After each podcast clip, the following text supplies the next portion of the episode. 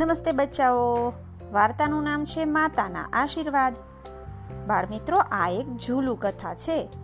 આ કથાનો હાર એ છે જે માતાને ભૂલે તેને તો કોઈ પસંદ ન કરે. આ વાર્તામાં સૂરજ, ચંદ્ર અને વરસાદની વાત છે. ચાલો સાંભળીએ. જીવનની શરૂઆતની આ વાત છે. એક વખત તારલાઓની મહેફિલ જામી. તેમને થયું કે સૂરજ, ચંદ્ર અને વરસાદને આમંત્રણ આપવું જોઈએ.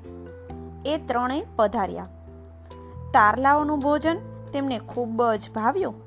ખૂબ જ ખાધું અને પછી ઉતાવળ કરીને દોડવા લાગ્યા. સૂરજ જેવો ઘરે પહોંચ્યો કે માતા એને પૂછ્યું, મારે માટે કંઈ લાવ્યો કે નહીં? સૂરજ વિલે મોઢે કહે, ના માં, એ તો હું ભૂલી ગયો. માતાએ શાપ આપતા કહ્યું, જા, તારાથી કોઈ રાજી નહીં થાય. વરસાદે એમનેમ ઘરે દોડી ગયો. માતાએ પૂછ્યું, એકલો એકલો જ ખાઈને આવ્યો કે મારા માટે પણ કંઈ લાવ્યો? ના, માં, વરસાદે કહ્યું, એ તો હું ભૂલી જ ગયો. માતાએ શાપ આપી દીધો, જા, તારાથી કોઈ રાજી નહીં થાય. પણ ચાંદો પોતાને મન ગમતી વાનગીઓ લઈ અને ઘરે ગયો. માતાએ પૂછ્યું, મારા માટે કંઈ લાવ્યો? તરત જ ચાંદો કહે તારા માટે, પિતાજી માટે, બધા માટે લાવ્યો જ છું. લો, માતા રાજી રાજી થઈ ગઈ. તેણે આશીર્વાદ આપ્યા. ચાંદ બેટા, તારાથી હંમેશા બચ્ચાઓ રાજી જ રહેશે. આ ઝૂલું લોકકથા મુજબ, સૂરજ શિયાળામાં ઓછો તડકો આપે એટલે ઠંડીથી લોકો ઠરે અને ઉનાળામાં સૂરજ બહુ જ તપે એટલે ગરમીથી ત્રાસે.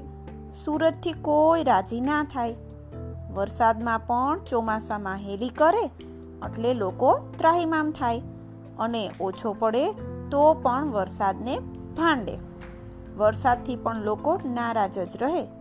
એ બંનેને તેમની માતાઓના શાપ મળેલા છે. જ્યારે ચાંદો બધાને ગમે. બધાને નાનો હોય ત્યારે, મોટો હોય ત્યારે એની ઠંડક, એનું હાસ્ય બધાને આનંદ આપે. માતાના આશીર્વાદનો એ પ્રતાપ છે. બાળ દોસ્તો, માતાના આશીર્વાદને કારણે જ ચાંદો બધાને ખૂબ જ પ્રિય હોય છે.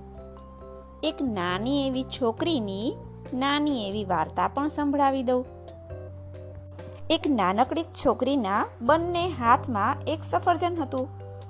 એની મમ્મીએ ચહેરા પર સ્મિત સાથે લાડ ભર્યા અવાજે કહ્યું બેટા, તારી પાસે તો બે સફરજન છે, એમાંથી એક મમ્મીને આપીશ?